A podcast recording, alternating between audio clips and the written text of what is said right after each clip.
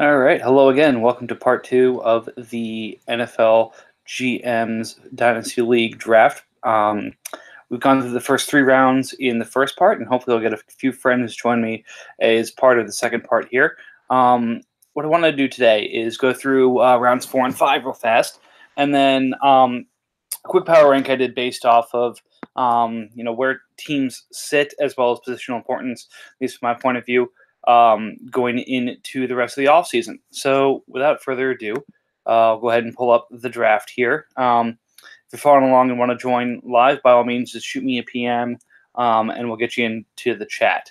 Um, anyways, uh, starting off at the top of the fourth round, uh, we had Trysten Hill to the Steelers, Cody Barton, Cody Barton to uh, the Redskins, Alize Mack to the Broncos. I mean, I love that pick I've followed Mack uh, throughout the years as a Devy guy, but you know, guy's name's Alize. Who doesn't love that? Um, Dawson Knox to the Saints, Darius Slayton to the Jags, uh, Drue Tranquill to the Falcons, Justin Layne to the Cardinals, Easton Stick to the Eagles, Drew Sample uh, to the Redskins, Deionte Thompson to the Chiefs, Caleb Wilson to the Cardinals, Blake Cashman to the 49ers, Vosean Joseph to the Redskins, Joejuan Williams to myself, the Vikings, Dakota Allen to the Cowboys, Renell Wren to the Raiders, and Quincy Williams to the Raiders as well. Um, a couple that kind of jumped out to me here. Uh, Trysten Hill, um, a lot of has a lot of potential. Uh, people like him a lot, especially with the landing spot and with David Irving potentially being uh, suspended again. Um, has potential to jump right in. Not bad for the 401. Uh, Alize Mack was a either four or five star tight end coming in to Notre Dame, I think. Um, and uh, again, those usually hit. Again, didn't come with the same pomp and circumstance, but landed in New Orleans, which is not a bad place to be. Uh, Dawson Knox, people have in competition for uh, the tight end one job in Buffalo, which again, the tight end one job, this is a best ball league. It's not a bad, place to be. Um, let's see, Justin Layne, uh, people like a lot. Uh, Michigan State corner um, again, fourth round is when we start seeing the corners jump off the board. I think this is probably the, the fourth or fifth corner we've had taken. Um, fun thing about this guy is uh, went to Michigan State, grew up in I think Northeast Ohio, and had a bunch of Brown stuff on it. So let's let's get this right. You went to you went to high school in Ohio, went to college in Michigan, and now are playing in Pittsburgh. Truly, you have the Erie uh, Lake Erie in your blood. Um, Easton Stick going to the uh, Eagles. Stick, um, I'm interested about because I mean, my, I myself took Stidham in the third as a potential heir apparent to an aging quarterback, but uh, the Chargers also have Tyrod Taylor in um, in LA. So I'm curious as to whether Stick has that heir apparent value or not, but uh, an interesting gamble nonetheless. Um, Drew Sample at 409. I think a lot of people have uh, highlighted the fact that this was a second round tight end who is going in the fourth and fifth rounds of dynasty drafts. So, uh, great pick by the Redskins here. Um, I know he was waiting for that kind of um, that kind of praise. Uh, one second, Jeremy is asking for the link to join here, so let me go ahead and post that to him because we all know Jeremy loves to join these uh, these chats. Uh,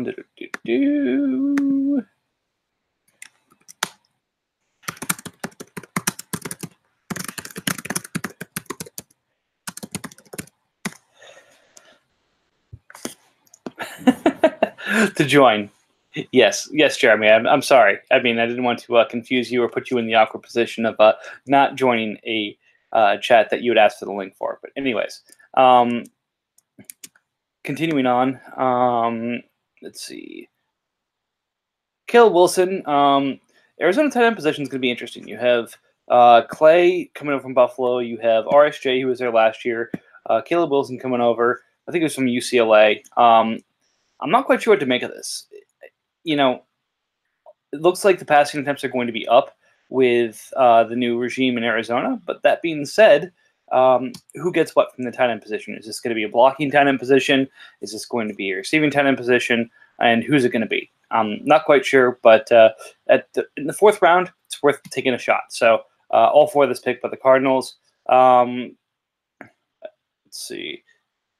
Uh, and I'll get back to reading the names here. So we have Bruce Anderson to the Buccaneers. I'm sorry, Bruce Anderson of the Buccaneers to the Colts. Uh, ben Burr Kiven to the Chiefs, as well as Jordan Scarlett to the Chiefs. Uh, Lions skipped their pick. Well, expired, then skipped their pick. Um, Cole Holcomb to the Packers. Jalen Jelks to the Giants. James Williams to the Colts. Um, Lions skipped their pick again. Andrew Beck to the Dolphins. Uh, Ty Johnson to the Packers. Byron Cowart to the Bills. Elijah Holyfield to the Eagles. Lonnie Johnson to the Eagles. Uh, Te'von Coney to the Broncos. Trace McSorley to the Bills. Uh, Packers skipped their 433 because I think it was given to him on accident as he was creating um, these supplemental picks. D'Andre Walker to the Steelers. Alex Barnes to the Vikings, and Travis Homer wrapping up the third round to the Bengals. Um, a couple things I'll highlight here. Uh, see that I really like. Um, I like the James Williams pick from the Colts at 424. Um, I think that the low cost option is going to be the right option in the Kansas City backfield. So that said, um, getting a piece of it at 424. It may not be Bar- uh, Darwin Thompson, who I think went in the first two rounds. Um, but at the end, I'm sorry, end of the day was my old catchphrase. Now it's calculated risk. You know, that's for you. Um, but the calculated risk done by the Colts is that uh, this is going to be a timeshare. And the last couple of years, the running back who has the presumed lion's share of the backfield going into the season, I think the last three or four years for Kansas City, hasn't had it at the end of the season. So um, Damien Williams looks like a great idea right now, but it could be Hyde, it could be Thompson, it could be Williams who comes out with the lion's share at the back end. So I like that pick. Um, Eagles taking Elijah Holyfield. Uh, I think there were plenty of truthers, and I think a lot of people saw the uh, the Twitter pictures of those biceps before the season started, but that did not really help him come combine time. Um, Trace McSorley to the Bills. Uh, Penn State quarterback, very mobile quarterback. It's going to be interesting to see how Baltimore um, deploys him. I think I've heard rumors that they're going to try and use him like Taysom Hill. And my counterpoint would be, how's that different from how they're using uh, Lamar Jackson? But that said, um, you know, for how they want to try and run that team, McSorley could quickly see himself as the backup quarterback to Lamar Jackson, who's likely to get hurt. Um, I think uh, Griffin, uh, Russell, Robert Griffin III is the current backup. So again, it's a good spot to invest in and could provide some value to the Bills. I would not be shocked if McSorley is starting at least two games over the next two years. Um, then Travis Homer um, has been a popular pick as a Seattle running back. I think people see that as a massive timeshare. Um, Penny has part of it. Carson has part of it. Uh, Prosise has left. Davis has left. Uh, there's definitely an opportunity for that third back to step up and get there 100 to 150 carries. Homer could absolutely be that guy. So, uh, great pick at the end of the fourth round. Uh, I'll go ahead and check chat here and see if there's anyone else who wants to jump in. Um, do doesn't look like it. So my continued monologue continues. Um, hopefully, you know, at some point someone will join in because while I don't tire of hearing myself speak, I'm sure you all do.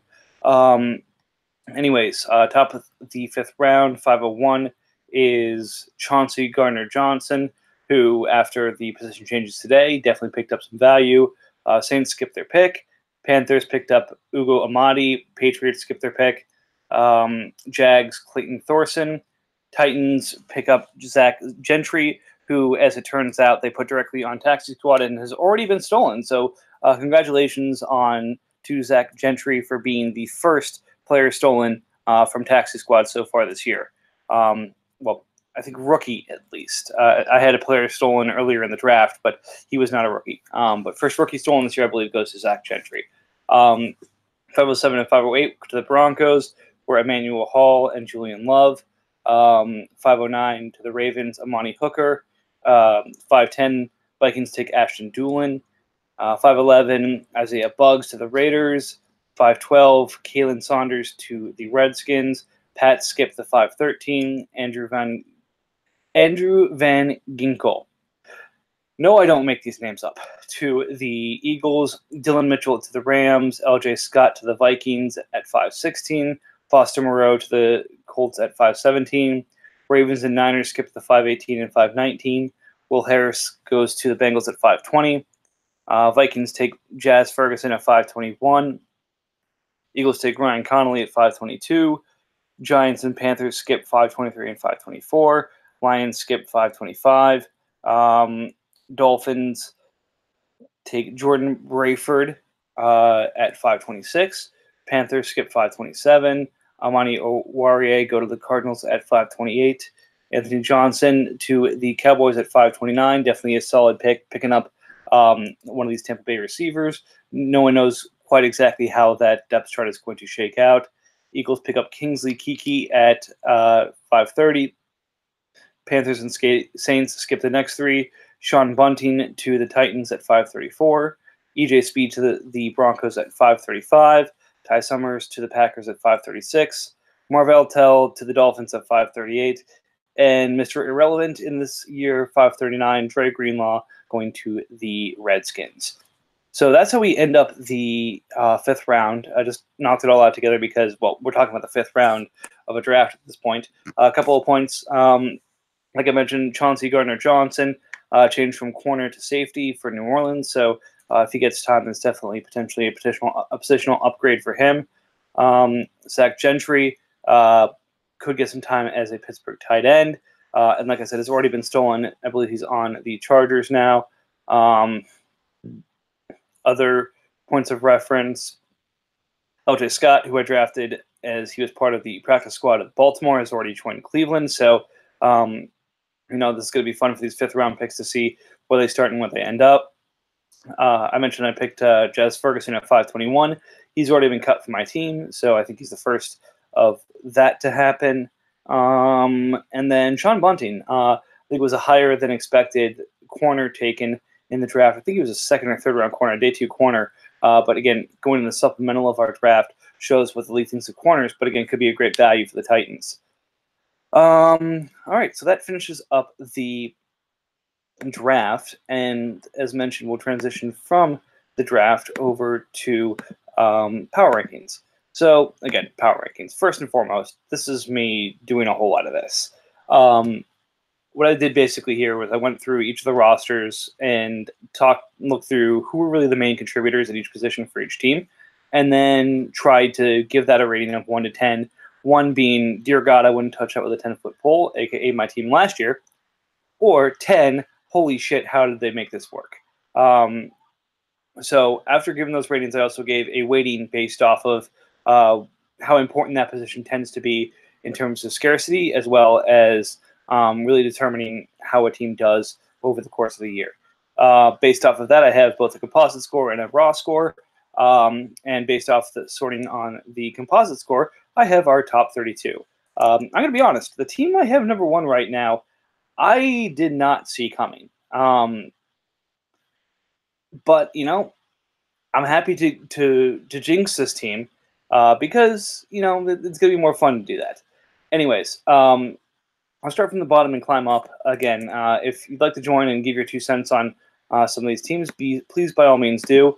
Uh, you know, like I said, there's gonna be a point where everyone gets tired of my voice. Hell, I get tired of it sometimes and uh, it's going to be better to have other contributors telling me that uh, either I'm making sense or I'm not making sense. Uh, before I get started here, I will check here. Do, do, do. Ah, the Chargers said he may join. Do, do. And right.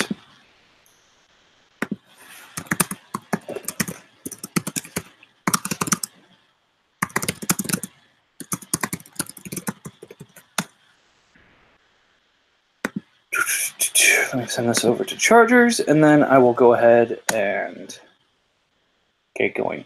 All right, so number 32, um, aka my best pick for who's going to be the first overall pick in 2020. I don't think anyone's really going to be surprised by this. It's the Denver Broncos.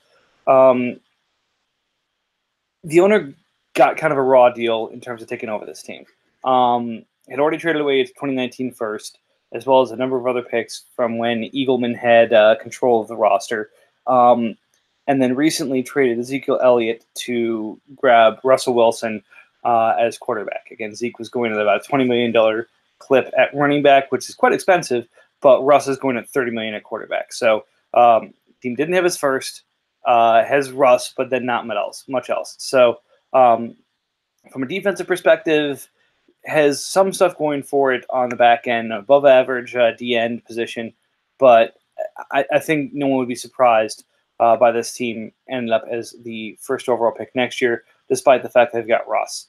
Um, now, as we get into the season, as players get injured and as competitors need fill ins at different positions, it'll be interesting to see if uh, he's able to move uh, Wilson for um, some building blocks as well as uh, to make the salaries work because, like I said, he was at the $30 million cap hit.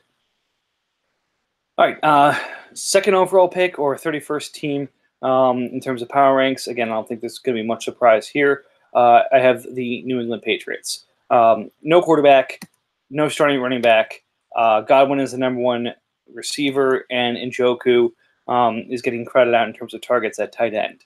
Uh, really invested in their defense though this year. I really I really like this team's draft in terms of how they doubled down on the defense. Um, Quinnen Williams and uh, Wilkins at D tackle, uh, Bosa at uh, the end, um, and they've got good solid pieces on the defense so that they give that defense a year to grow. They use 2020 to build the offense. This team can bounce back relatively quickly, but as it sits for uh, 2019 I, I don't think this is going to be a challenger in the East. Like I said, I think this is going to be a challenger for the first overall pick. Um, moving on to 30, uh, we have oh we have members of the of uh, the peanut gallery here. We've got Matt and we've got Sean who've joined. Hey guys, how's it going? Good man. You know, concentrate on the road. I don't want to get you in an accident here. I can see you're oh, in your car. I'm parked. No worries. And we've got Sean uh, of the Washington team, um, who is joining, not even saying it himself, he's making me say it, which is even worse. I think I have to charge him a, a fourth round pick just for doing this. Is that uh, Dan Snyder is currently the best owner in the NFL GMs with the black magic he's pulled off in his trades. Now back to work. Love you all. All right, Sean, uh, I've said it. Now I appreciate you uh, sending me that fourth round pick whenever you get a chance. What a guy. I know, truly. Um, anyways, uh, so Matt, I know you're uh, in between stuff, so I'll uh, I'll do the, the introduction, but I, will I'll let you uh, jump in here with some of the thoughts here. You will not be shocked at who I have as the 30th overall team in the power rankings. Uh, as mentioned, I had the Broncos at 32 and Pats at 31. I have another one of your uh, division mates at 30. Can you guess who it is? I'm gonna go with the Raiders. You are right. Um, made a trade with me for uh, Joe Flacco earlier today, so he's got the Denver stack uh, there as Kerryon Johnson with some options at running back, um, but quite a few open spots at uh, other positions. Um, really, a lot of questions to be answered before this team can be considered a competitor. But that said, he does have, I think, $80 million worth of cap space. So, you know, maybe he could use some of that to fill out the rest of his team.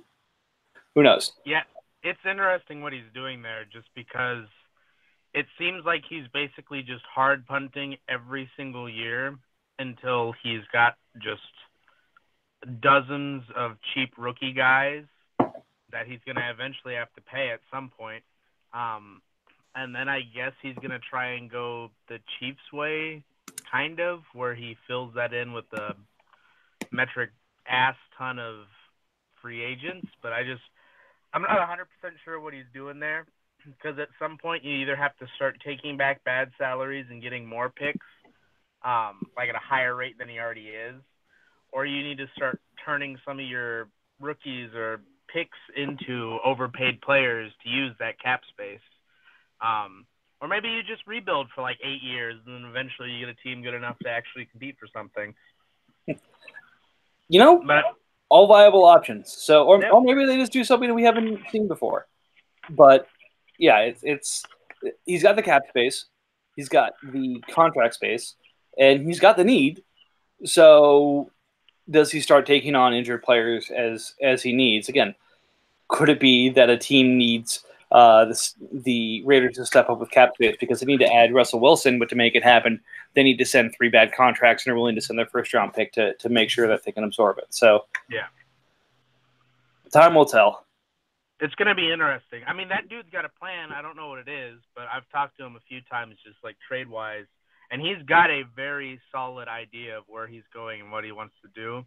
He just didn't quite divulge it, but he knows what he's doing in the sense that he's got his plan and his how he's going to go through with it. But it's going to be interesting to say the least. Yep. All right, so that's kind of the bottom tier of three. Uh, there's kind of a break in terms of how the scores of the um, the overall um, breakout. Then the 29th overall team I have, uh, and this is going to be great because I really hope he jumps back into chat and trolls us all like he did the end of the first round uh, with some of the reactions to his big trade with the Saints. Uh, 29th, I have the Seattle Seahawks.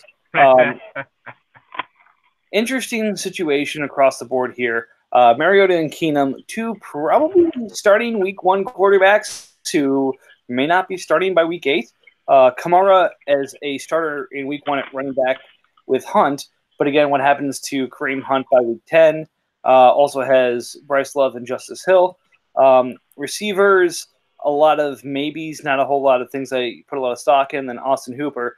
Uh, defense isn't really impressive, um, except for uh, Landon Collins. But again, you know, one of those things that if he can make some trades to fill out his defense – um, seemed to blow it up this year to go for the pick route um, in terms of the trades he was making. So I think this is where he wants to be in that top five for 2020. But I, I don't think uh, anyone looks at this roster and says, yeah, this is a team that's going to compete in the NFC West. Didn't he trade his first round pick next year? Seahawks? I don't think so. Um, let me see if I can pull it up real fast. Uh, he did the Donald and other trade. Um, I knew he blew up a bunch of. It seemed like he was blowing his team up, and then suddenly he was trading a bunch of picks next year for later picks this year.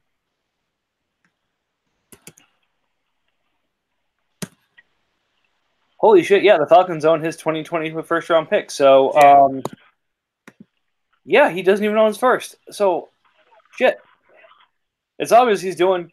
I don't know what he's doing to uh, to quote. I don't think he knows what he's doing, to be totally honest. To quote the great, uh, I can't remember his name, the guy from Major League, and I am embarrassed I can't come up with his name off the top of my head. Uh, but still, um, don't love the look of this team, and don't think he's in a great position for 2020. And it's looking like the Falcons may have themselves a nice asset here. Again, difficult for me to say, especially to compliment the Redskins or the Falcons, but here we are. They're just modeling themselves after you. You should take it as the ultimate compliment. But I didn't trade my first round pick. Like there's there's a certain level of common sense. Like if you know you're. Oh no, I'm saying the Falcons and Redskins. But, at least the Falcons. Falcons didn't trade his first round pick next year. No, that's fair. They, they, they, didn't, and both had to recover. I think the Redskins had to recover from already having dealt his first. So, yeah. Anyways, um, Speaking of another team who traded their first round pick at 28, um, probably the person I have is uh, last place in the AFC South, uh, making some big moves um, during the draft to free up some cap space. But I think uh, definitely had a couple of us shaking our heads or scratching our heads saying, gave up his first round pick for what? Um, 28th, I have the ten, the uh, Houston Texans. And big reason here. Yeah, big reason here. Uh, Allen at quarterback, and I'm not sold there. Um, not really a lot of options. Uh, he's got Tevin Coleman running back. Um, receiver with uh, Jakeem Grant and ESB doesn't really inspire confidence. Uh, Hayden Hurst at tight end, same situation. So his offense really isn't impressive. He's got Frank Clark, not Frank Clark, um, Clark at deep tackle from the uh, Packers which is nice, and a really good linebacking core. Um, but I don't think this team really has the firepower to compete with the rest of this division um, due to the, the quality it has in terms of depth. So definitely a building team, but in order to clear itself of the producers and large contracts he had, um, he gave up his first round pick. So uh, again, I, I, and again, this sucks because it went to the Redskins. So I hate complimenting these teams, but it looks like the Redskins pulled off a nice little coup, picking up a top five pick, and I think the Texans might have themselves a long year. Didn't they? Didn't he trade his first? Excuse me, last year in that playoff push, he like squeaked into the playoffs and was like, "Oh, gonna go all the way," and then traded his first or something like that. He traded his first to squeak in in the playoffs because of something that happened at the end of the year. I can't remember exactly what it was, but you're right. Uh, squeaks in and actually won the first in the in the wild card round, if I remember correctly. Um, uh-huh. So squeaked in, and then I and clapped then, his cheeks. Yeah, and then blew up his team this year. So um, I've been in other leagues with him in this kind of format, and uh, he does well when he's been able to build from the back. But um, giving up your 2020 first when the team is where it is isn't necessarily building like that. So um, who knows? Maybe Josh Allen and Tevin Coleman surprise us. Maybe Jakeem Grant ends up the wide receiver one in Miami, and I end up looking like an ass. It's happened before. It's going to happen again, uh, especially with some of these predictions. But right now, um, I have them as a top as the fifth overall pick in 2020. So you know who we haven't talked enough about? Hmm? You know we haven't talked enough about that we we we should probably dedicate a podcast to. Um, there's like several people, but probably one of the new owners. I'm gonna go with Redskins. You're right. We should talk more about the Redskins, which is a good thing because they're the 27th uh, team in my power rankings. Yeah, they've made uh, they've come in with some big boy moves. That's for sure. Um, like I can't even name one off the top of my head because he's he's made what 11 moves since he joined the league or some crazy number like that. It's been. I, I would take the over on that. Um, yeah. So when he took over the team, because remember Ian was the owner before. He had yep. traded his first this year to get move up and get Sam Darnold in the draft. Um, mm-hmm. Sam Darnold's gone, and I think that was in a deal to pick up some stuff, some juice to pick up uh, Josh Allen, and then Josh Allen is gone to get Russell Wilson, and Russell Wilson turned into a twenty million dollar Zeke. So now yep. the Redskins is sitting there on offense with uh, Dwayne Haskins, Zeke and uh, Jordan Howard. Um, not a great receiving core, but you know there's got to be some weakness here. Uh, Ian Thomas, Uzomah, and Sample at tight end, um, and then a defense that in the front seven isn't is probably about average, and the back end still has some uh, room to grow, except for Beard. But again, looking at his depth of firsts as well as the strength on offense, um, this is this is a team that has a bright future, especially considering themselves having uh, a a rookie quarterback on a very cheap contract. Yeah, he's put himself in a really good position compared to a lot of the other teams that we've talked about so far. Um, like he's already got an offensive core, which is one of the bigger things that you need in this league. Like, not to toot my horn, but I think I've got a fairly solid offensive team but even then, it's like I've got zilch at running back. So realistically, my team's never going to be like. I think you rated me in like third or fourth last year, and I think that was generous just because my best running back's Austin Eichler, or Ekeler. Yep. And so the fact that yeah he's paying Zeke twenty million, but barring some crazy NFL weirdness, Zeke's going to be a running back that may not be worth exactly 20 million, but the fact that you're just going to have a running back you know is going to get 20 points every week is a godsend. Especially when you've got what seven or eight picks. Yeah, no, exactly. So he's a good spot. The interesting thing is going to be uh, this was definitely a defensive draft. Uh, I'm not going to be pretend to be an expert on next year's draft. There's always going to be strong defensive players um, but definitely more of an offensive focus. So um, a lot of his holes at this point does seem to be at the receiver position as well as defense.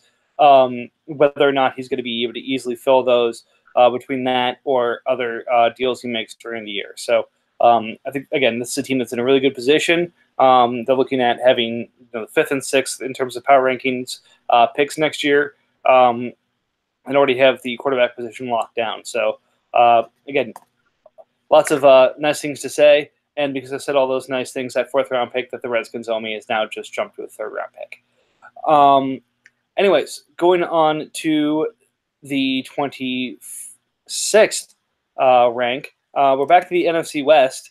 Um, this time we have a team that I don't think a lot of people are gonna gonna expect, but I have the uh, Los Angeles Rams as the number 26 team in my power rankings. Um, Goff is fantastic in terms of something he traded for. Uh, traded Newton for him and Adams. Uh, sorry, traded Newton for Goff and Adams um, in a deal before the uh, rollover. Uh, so as Goff at running back, Lindsay at running back. I'm sorry, Goff at quarterback, Lindsay at running back, uh, Davante Adams and Jamison Crowder at receiver, um, Jimmy Graham at tight end, and then the defense is good but not great, uh, but has the potential to jump back at the DN position at the very least. Um, but other positions outside of corner, uh, still improvements to be found. Um, that said, in that division, as it's currently stacked up with the Niners and Cardinals, I don't think this is a team that's going to win a lot of games. I think it's uh, got too little firepower um, in terms of depth at positions, uh, despite the fact that they have some really big names in certain positions. So uh, I can see the Rams uh, falling back a little bit and being in that top 10 conversation. Yeah, I appreciate you listing off who's on that team because I, the Rams are just one of those teams where they're not really bad enough to where it's like, wow, look how bad this team is, and it's not one of the teams that just stockpiling first round picks. So and it kind of just exists, and it's not working for them, but it's also not a huge negative for them. Mm-hmm. Um, they just they're kind of screwed in the division they're in with the Cardinals and some of the player contracts he has, um, just long term value wise. Um, but I mean, it's just it's just a team that doesn't inspire a whole lot of emotion to me. I just don't even think about them. Definitely. All right. Um, moving down, uh, we have the uh, the Dolphins sitting there at the 24th, I'm sorry, the 25th overall position. Um, so a couple of highlights here. Uh, Big Ben at quarterback uh, picked up Finley potentially as heir apparent in Cincinnati. Um, you've got uh, you know, Jones, Ingram, uh, Dexter Williams, and McGuire at running back. So nothing incredible, but nothing terrible. The receivers are elite compared to the rest of the league with AJ Green, Keenan Allen, and uh, Christian Kirk.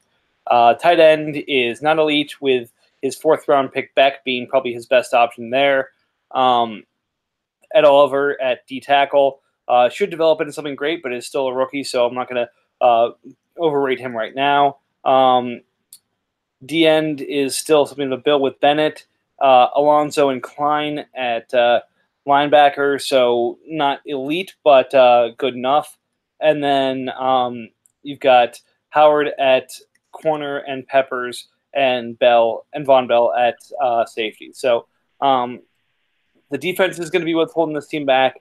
The receivers and um, the quarterback and receivers are so, are pretty solid, uh, but then the running backs and tight ends aren't quite where they need to be. So that said, uh, again, I, I, expect this team to be um, at the bottom end of the of the AFC East. Um, again, I think the Bills and the um, Jets are going to be the the favorites in this division.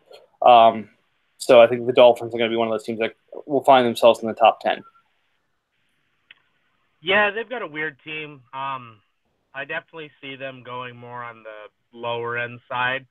But with just the way that team's built, if they hit some lucky breaks, I could also see them being like not a playoff team, but one of those fringe wild card excuse me, fringe wild card teams where maybe they make a move like the Texans last year, where they trade away a chunk of their future to try and squeak in.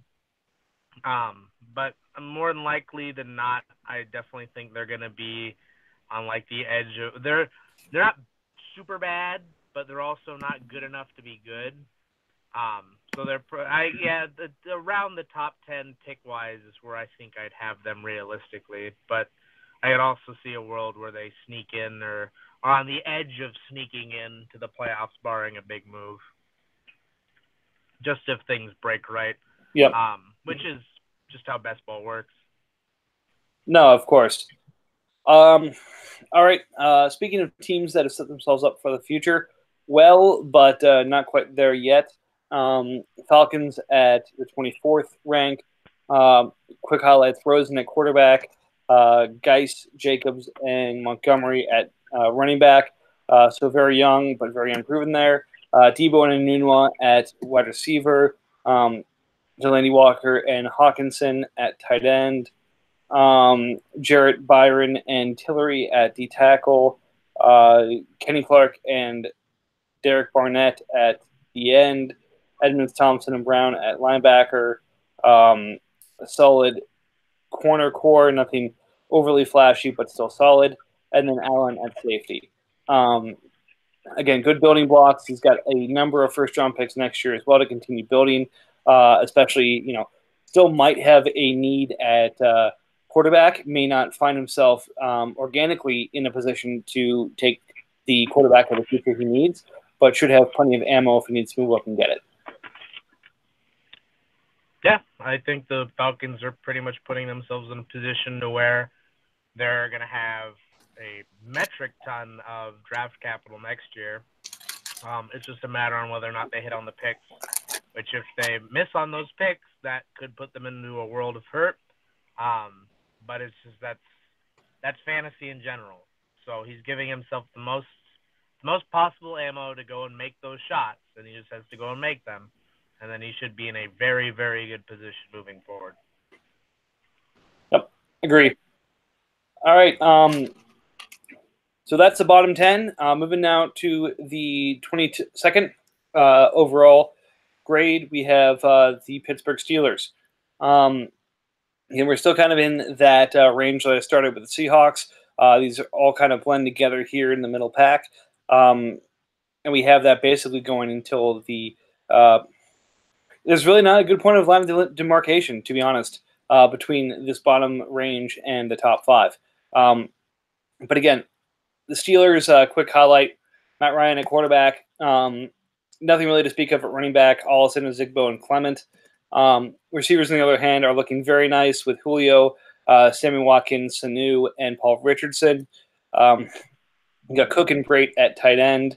Um, the tackle of Logan, the ends of uh, Casey and uh, Cam Hayward, Um, Noy Wright at linebacker, Roby and Young at corner, and uh, Baker Joyner and Riley at safety. So um, some good strength at the back end of the defense uh, and a good passing game for the Steelers, but the running game and uh, you know is not going to help as much. And considering where he sits in in the AFC, um, I don't think this looks like a playoff team to me. Man, imagine if that team had one of those really good running backs. Exactly, like the running back one for say the Jaguars. Wouldn't that be yeah, a great? Yeah, like a Leonard Fournette. That'd be that'd be crazy. That team would just be crazy. They they'd be a lot better with something like a Leonard Fournette there. I think we'll just leave it that. Excuse me. Anyways, moving on. Uh, number twenty in the I'm sorry, 21 in the power ranks. The Buccaneers. Um, big things to highlight on this team. Andy Dalton at quarterback. Uh, Todd Gurley and Tarik Cohen at running back. Both running backs are in a position to either maintain some very elite status or really are risk for, for a big fall off. Um, not a whole lot to talk about at uh, receiver, tight end. Ertz and Dan Arnold. Not to nothing to really shake a stick at. Um, D tackle is not great with Reader. Uh, Graham at the end, same situation. Trevathan and Brown at linebacker.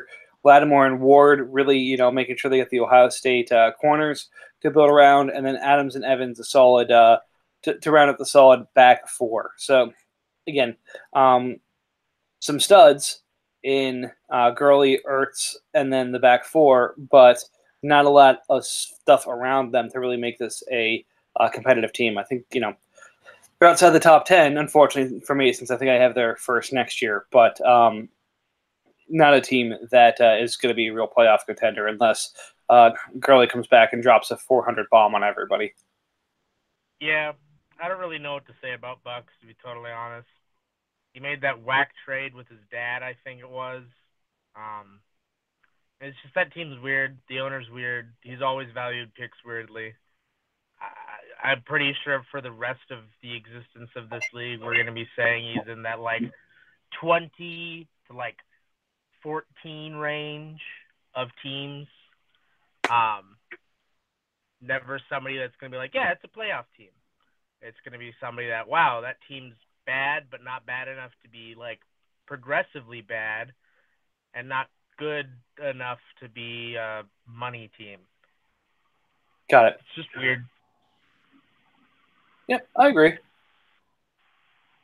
All right, continuing on. Um, just checking chat to see if anything important has popped up. Not yet. Uh, so we've now moved to number 20 overall. Finally, even though I've said it, I think three or four times that it's number 20, this time actually is number 20. Uh, it's the Jags. Um, so the Jacksonville Jaguars in this league have Carson Wentz, a quarterback. Um, running back is in a aging or dire position with uh, Shady McCoy and Rex Burkhead, uh, but they've rebuilt around, around some promising receivers in N'Keal Harry, James Washington, and Nelson Agholor. Uh, shifting to defense, um, you've got uh, Sean Richardson, uh, Joey Bosa, uh, Khalil Mack, Gilmore, Peterson, and Greedy as a strong corner core, as well as Quinton Adderley at safety. So, um, some good pieces on defense. Uh, Wentz in a receiving core on offense. Uh, again, not enough to really make it run at anything here. Um, in terms of raw score, they're, you know, pretty good, uh, but not great in in this position. So um, they've got a lot of talent, but not necessarily in the right places.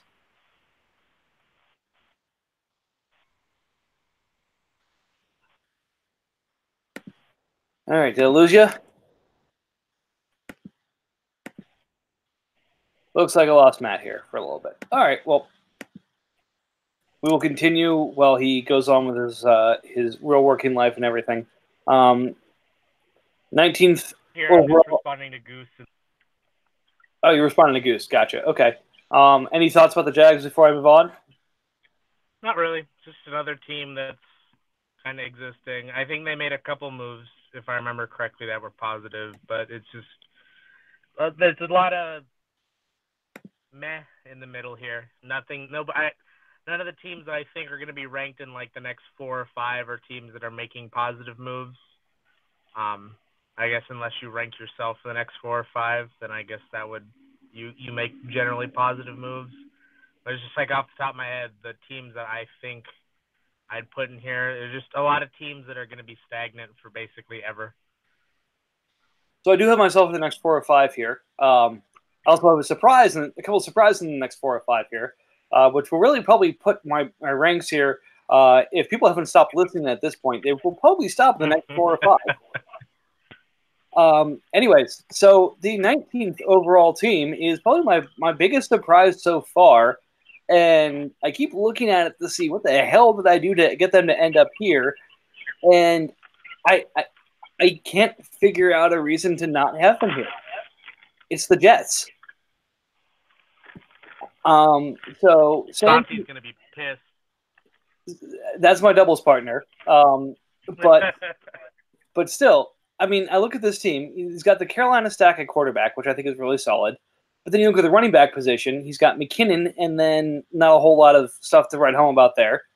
A really good receiving core with Diggs, Shepard, uh, Brown, and Mecole Hardman, or great potential one, and um, Evan Engram at at uh, tight end. But then Hargrave at D tackle doesn't really blow my skirt up. Uh, Dee Ford, I think, looks good at D end, but behind that, not a whole lot. Um, Davis and Wake are, I think, average linebackers. Um, and then at corner and safety, I think he's also toting the average line there. Um, I know he loves May as a Jets fan, but I haven't seen him produce to a level uh, of being an elite safety, especially in IDP. So um, that said, I think we're starting to hit that middle of the pack here, and except for his passing game on on offense and forward on defense, nothing really is above average on this team for me. Yeah, that seems about right. Like obviously his wide receivers are very good, or have the potential to be very good in a couple cases. Um, but for the most part, his offense is offense is very very good. His defense is a bunch of guys he's going to need to have best ball type years to really do a whole lot with. Um, I could see him squeaking into the playoffs or like even winning his division, but barring some fantastical run of weeks from those best ball guys, it's not a whole lot, not a whole lot of like oomph to that defense that's going to drive it week to week. True story. All right. So, speaking of terrible, terrible calls, um, the next team I have here is where everyone finally stops listening to the podcast. So, I appreciate everyone tuning in so far. This is the point where any credibility I had goes out the window. Um, that being said, who do you think I have ranked next? You or me? One of us. Nope. Goose. You are correct. I think that's reasonable. All right. So before everyone hangs up, let me show my work here. Um, the New York Giants stack is not as productive as he's had at that position in the past, uh, but again, it's cheaper than he's had at the past, probably. Um, the running back position really has Dion Lewis and a lot of depth. Uh, his receiver position likely has a lot of contributors, but again, may not be contributing at the same point as they were last year. Of you know, Wood, Stills, uh, Taylor Gabriel, Humphries, and then picked up JJ Arcega-Whiteside in the first round. I think he's picked up Arcega-Whiteside in pretty much every draft I've seen him in. So uh, then moving over to tight end has Burton, Croft, and Watson, which could end up being three starting tight ends.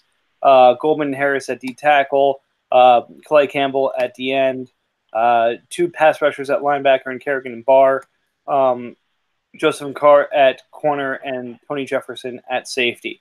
So one of the, the hallmarks of a Goose team is everyone contributes.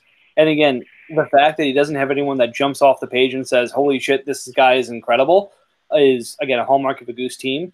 But because of that, I don't necessarily see someone carrying this team from week to week. He really does need someone to be a major contributor, uh, jumping off the page every week in order for this team to, to work. Um, so that's why it's kind of falling in that midpoint when it's overachieved that. Um, but again, a lot of those people who did that last year um, haven't been identified and haven't been picked up yet. So uh, you know that's that's the Goose uh, mantra here. But like I said, um, if you're still listening, I have Goose at number 18 in the power ranks. I'd probably bet good money that Goose still finishes in the playoffs and probably wins his division. Um, but just because that's Goose, and I don't think I'd be a smart man if I bet against Goose. But his team isn't as strong as it usually is, for sure.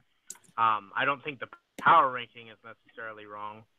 Um, I just assume that if Goose comes out to a slow start, he'll start being more not pressured, but he'll start pushing more for trades. Because like I know he sent me a couple offers for players because I've been kind of open about my like not unhappiness with my team, but just general like, eh, it's a team. It'll get me my money from winning my division, but not much past that. Um, so I think it's going to be interesting to see how Goose kind of reacts to having a team that's not good to go right off rip. Um, I don't think I've seen him really have to do that within a season before, but in any of the leagues that I've been in with him. Um, so it's going to be interesting just because he doesn't really have any like the outside the rushing linebackers can be good, but you need to have a guy that's going to be dependable at that position as well because you're not going to get sacks from three different guys every single week if you're if you roster. What do you have? Six linebackers or something like that? Five maybe something like that. I don't have his, his roster in front of me at the moment. Yeah, but. it, he, he'd need to have big weeks from uh, like from three dudes every single week at linebacker, basically, or have or be starting three defensive ends or however many you can start max in this league. Um, so it's going to be interesting to see how he responds to not really being goose stacked because he's Well, I mean- really like stacked in straight talent. But The other side of this, which is the the again burying the lead aspect of this, is based off these rankings. I have myself ranked higher than Goose, which um, I've tried to build it that way, but I, it is probably a over over uh, you know inflation of my own skill at the moment. But that said, um, like I said, I am within the next couple of uh, of of teams here. Um, so finishing out the bottom half of the power ranks, we have number 17, uh, Kansas City Chiefs. Um, again, this is we have I think is the uh, presumed runner up in the AFC East. And so again, um, your closest competition, but calling it close would be uh, you know a insult's the wrong word, but uh, selling it short. Quarterback of uh, Deshaun Watson, um, and Hyde at uh, from KC as the main contributors at running back. Uh, Fitz Brown and Brown um, at wide receiver. Um, we have Ebron at tight end. Um, Mebane and McClendon at D tackle. Brockers at the end. Uh, Goodson at linebacker. Fuller and White at uh, corner. Again, two solid corners, but again, White doesn't necessarily get targeted as much really make him as valuable. And Clinton Dix at safety. Um, so, from an overall perspective, kind of a middle of the road team, but has some investments in the right spaces, especially on offense. That um, I expect this to be the runner up in the East and a potential uh, wild card team in the AFC.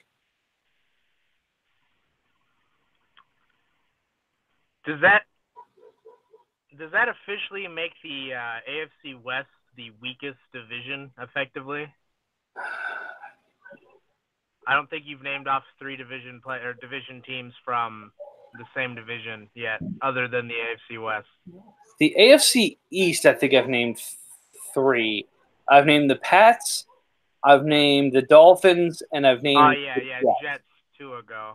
So it's between the two of you right now. Um, just a quick look to see if there are any others I named off three of. But I think that does it. We've got the Lions, who's the South, the Bucks in the North. I'm sorry, the Bucks in the South, Lions in the North, Falcons in the South. Yeah, I think it's yeah the, the, the West and the East of the AFC maybe the uh, in in the competition, and uh, you know we'll see who I have as the weakest in the next couple of uh, of teams here. That's crazy. Yeah, no, the Jet, not the Jets. The uh, the Chiefs are a weird team. I'm good friends with the owner Steve, um, and he's kind of subscribed to the idea that maybe he can come in every season and kind of redraft style do it and just buy a bunch of dudes, and then keep like guys he thinks he got on like nice nice deals, and then let everyone else walk and just bring in new players every season. I just don't think that's gonna work long term. Um, I realistically think he should probably just blow it up this season, get a really high, nice draft pick, um, get a cheap offensive player, whether that's running back, quarterback, or wide receiver, and then go from there. Um, but it's it's going to be interesting if he does stick to the redraft style to see if he can ever get some success out of it. I don't think he will, just because of the style of the league. It's you get punished for trying to buy players in free agency regularly. Um, because like we had what Adam Humphries go for 14 million or something this past off season or this past free agency season. Something like So that. Let's see if we can find them real fast. Yeah, it, you, you're not going to find good deals on the offensive talent. So unless he's spending all five of his picks, however many picks every draft on offensive players, and then trying to get cheap deals on defensive guys, um, I just don't see that team ever doing more than winning a handful of games in the division and getting a less great draft pick because he's playing against two horrendous teams in the Broncos and the Raiders every year. So No, I that's don't know.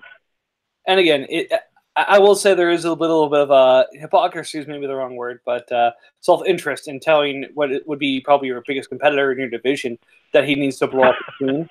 Um, so I'm going to go ahead and say maybe he should seek a second opinion there. But hey, uh, man, I tried trading him Antonio Brown, and he wasn't having it. He was like, "I don't think I can win this year." I was like, "Okay, that's fine. I, I don't want to help you anyways." Like, okay. Yeah, no, I get it. All right. Um, again, so now is the time that we've all been waiting for. Um, the the spot that uh, everyone was wondering where it was going to be, and um, without further ado, where I have overranked myself, um, the Vikings at the 16th overall rank. Uh, a couple things about my my team. Um, quarterback at Kyler Murray, um, first overall pick this year. Uh, running backs of uh, let's see, Royce Freeman, Damien Harris, and Kalen Ballage. Uh, receivers led by A Rob and Justin Watson. Mark Andrews at tight end. Um, Geno Atkins and Dre'Mont Jones at D tackle. Uh, Trey Flowers, Okafor, and Farrell um, at the end. Um, Bush, Davis, and Evans at linebacker. Uh, Jenkins and King at corner, and uh, Weddle and Malcolm Jenkins at safety. So um, have heavy investment in the defense. Um, a lot of youth on the offense in terms of uh, you know people who haven't shown yet but should show up well in best ball. Um, but yeah, people wondering where I was going to show up in here, and I probably looking at this have overrated myself in a couple positions, but um, nevertheless, here we are um, in the 15th overall spot. Sorry, the 16th overall spot.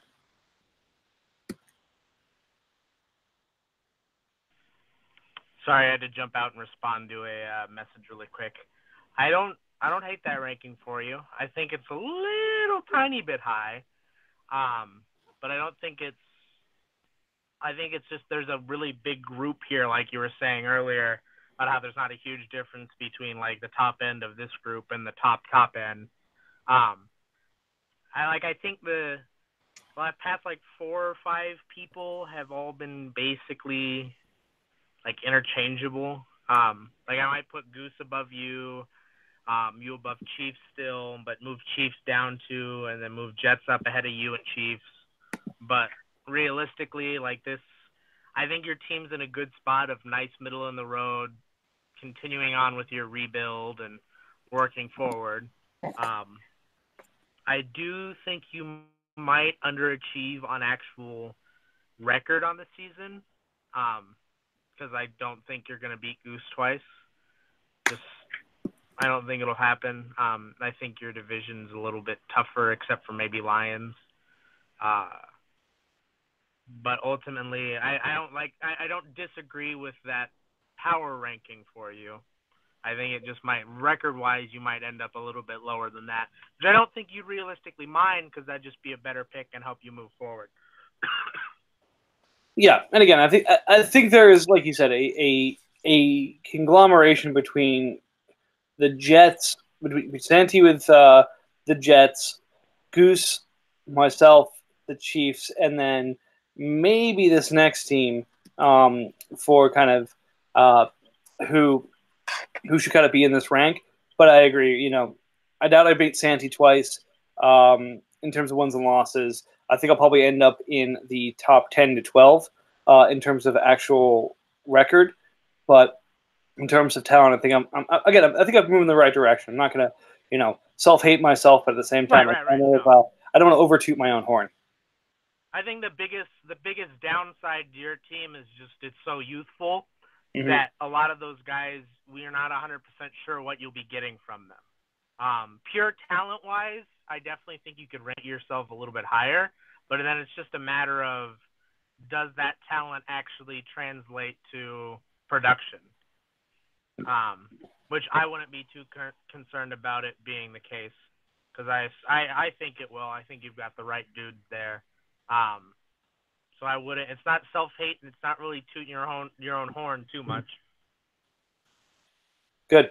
All right. Well, we're into the top 15 here, and I'm I'm really excited to talk about this next team because last year I actually didn't even rank this team.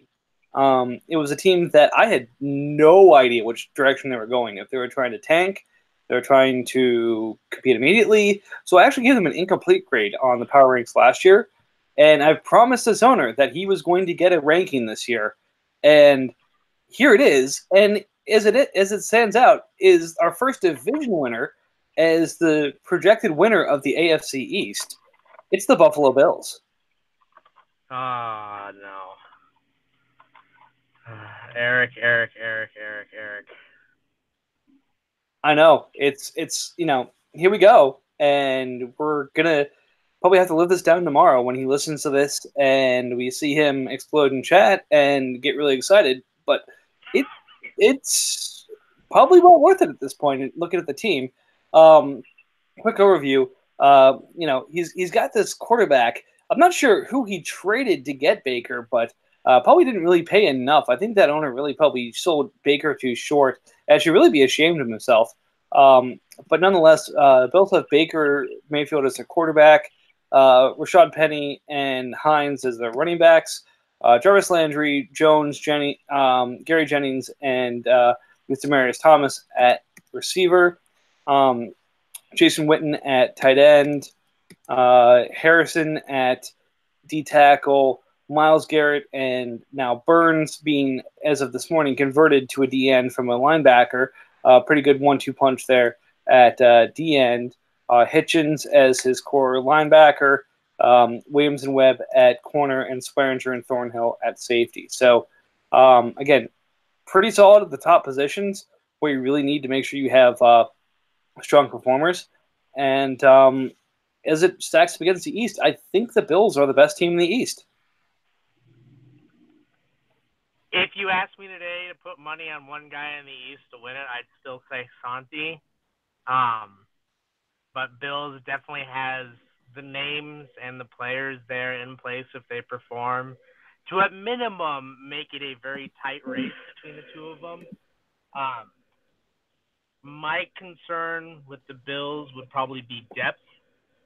Um, he did get very he's not lucky per se, but he he lucked out with Burns becoming a defensive end. Um, I was kind of worried he wouldn't be, but he did get that designation, so that makes that pick a lot better than the amount of uh, negative trash talking I had on it at the time. Yep. Um, so that helps that pick be, I'd say, very good. Um, but overall, I don't think the Bills has a bad team. Um, I think it's actually very good for where he's at now. He did get a steal in Baker Mayfield because I don't remember what I traded Baker for. I just know that I got Luke out of it. I think I ended up using something from that trade to get Cooper. I think I got a first, um, Cooper Kupp, Kuechly, and I want to say Wagner, but I don't know off the top of my head. Um, I know I got Wagner and Kuechly from Eric at some point. Yep. Uh, but I don't know if that was the Baker trade. Um, but I will be expecting my compensatory fourth round picks from him for the rest of ever for that uh, Baker trade and helping him become a real football team in this league. Um, but no, I think I think Eric's moved in the right direction with that team. I don't think he's going to be a world beater. I could see him winning that division, but I also could see him losing a couple games out to Santi and just losing games here and there if studs don't perform, and maybe missing out on the playoffs or squeaking in as a wild card. Uh, but yeah, I think it's in the right direction for that team, which is really good for him. I agree completely. All right, so moving to uh, the 14th rank, we have the Eagles. Um, again, this is a, another team that uh, has a new owner and might have picked up a slightly better position since it was um, trying to think who, who, was the previous owner of this team. Um, uh, it was Adam and Seth. That's right, Adam and Seth. And uh, if we're talking IDP, Adam does have his own IDP podcast. So if this I'm a little disappointed that this team is even stronger at defense than it should be, or than it is. But this is one of the more balanced teams in this range, as, as far as I'm concerned.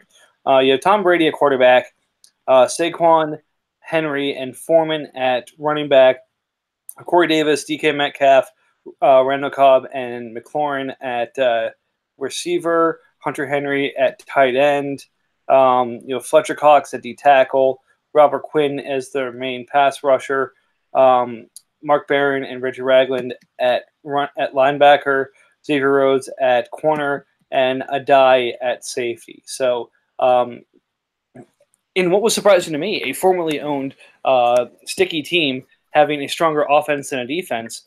But that said, um, definitely a balanced uh, distribution of talent between the two, and in a good position uh, in a very tight um, AFC. I'm sorry, NFC East. Yeah, that was an interesting situation between Adam and Seth because I think they both put about 50 percent effort into that team. Um, I know they really liked the league idea, but were kind of thrown off by a certain former member, um, which well, not thrown off, but they were just like kind of dissuaded from the league in general from some of the happenings in the chat and such. Um, but I think it is. I think the new Eagles owner has made a lot of good moves. I think bringing bringing in Brady was a good one. Um, I don't think he paid a whole lot to get Brady, which helps because it gives him. He's got Saquon Barkley, and you got to assume that Saquon's going to have a massive workload this year as they either phase out Eli or Eli just continues to fester away as the starting quarterback on that team, um, and he just gets an absurd amount of touches to the point where you want to capitalize that on on that as a team and hope that maybe Saquon drops some ridiculous fantasy number on the year and you get into the playoffs or you make it into the playoffs. Saquon continues to carry your team. Um, so adding in Brady to that gives you a quarterback you know you're not going to have for a long time, so he's not going to be expensive to bring in, but you know he's going to produce because it's Tom Brady. Um, so I really like what Eagles has done with their team short term, assuming that they still have their first for the future. I think it won't be that bad for them if Brady and Barkley don't manage to get them a whole lot in terms of monetary return from winnings in this league. Um, I think he's still in a good position to where, yeah, Brady may be out of the league in two years, or three, or he just may not be on that Eagles roster in any amount of time. Um, but the team's in a position to where it's balanced enough to where if they can just kind of go the goose way of bringing in older, inexpensive QBs, he can continue to build up around the rest of his team to try and work around that deficiency, kind of like Goose does. Very true. All right, so it looks like we may have some adjustments I'm going to have to make to these uh, power ranks as uh, we go because it looks like a big trade is going down between the Colts and the Jets. Um. So um, I'm going to brace myself for that. Uh, before we go too much, before we jump into that, I'll go ahead and knock out this next team. Um, the 12th overall rank, uh, the Cleveland Browns. Um, quarterback is Dak Prescott. Uh, running backs uh, Melvin Gordon and Duke Johnson. You've got uh, Thomas Williams and Fuller at receiver, so very strong core there. Dallas Goedert at tight end. Um, Johnson at uh, DN, so nothing super there. Um, I'm sorry, D tackle. Uh, Nassib and Sweat at um, DN, although Sweat I think actually just got moved to outside linebacker, so uh, that's probably even below where it should be. Uh, Foster, Jefferson Jewell, and now Sweat uh, as linebackers. Denard at corner and Thomas and Murray at safety. So, um, I, I, go ahead. Go ahead. Sorry, I was just clicking back in from trying to read what was going down in chat. I'm on my phone, so whenever I leave to go look at something else, my Hangouts decides it's going to go full robot and disconnect me from everything, and my phone just lags like crazy. Well, good. That's how it should be. But we're on the Browns, correct? We're on the Browns. So uh, again, strong, strong offense. Um, d- decent defense. Um, the sweat moved to outside my back a little bit, but um, yeah, they're strong enough that they should be a competitor in the north. Yeah, the Browns were another team where it's not like they're just kind of they're they're kind of there. Um, they're not a team I look at and I'm wowed by. but I think they're a team that could be mildly successful in the league. Um, I think they are also. I mean, a lot of these teams I'm going to say are on the right track, and I guess that's just my catchphrase now, kind of like you. And at the end of the day, or um, a calculated risk, I guess now. Um, but I think they're I think they're moving in the right direction with the team, and they've got a got uh, they have a lot of good pieces in place, especially on offense. Um, but overall, it's not a team that wows me. Um, they're not a team that's got a lot of they're not like you or Redskins or Falcons where they have a lot of draft capital that's going to be coming in.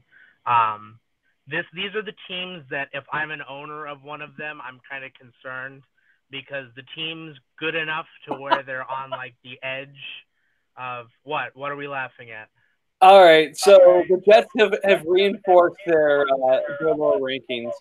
Um, the breaking news is the Indianapolis Colts traded their 2020 first round pick for Dee Ford. That's that's a trade, I guess. So now the Jets lose their best pass rusher, but add probably what is a late first round pick. Why does Colts? Do, I mean, I I know why Colts does that. I don't know why Dee Ford's the guy you go after with that pick, though. I think you go after a couple. I think he, he's going to find someone to take on JPP's contract. Uh, Ford is, I guess, the Leo in San Francisco, and you and I know what that could be um, yep. if that comes to fruition. And he's probably talking a late first. And if you look at who was there at the late first, I ended up with Bush at 20 overall. I ended up with Ferrell at 30 overall.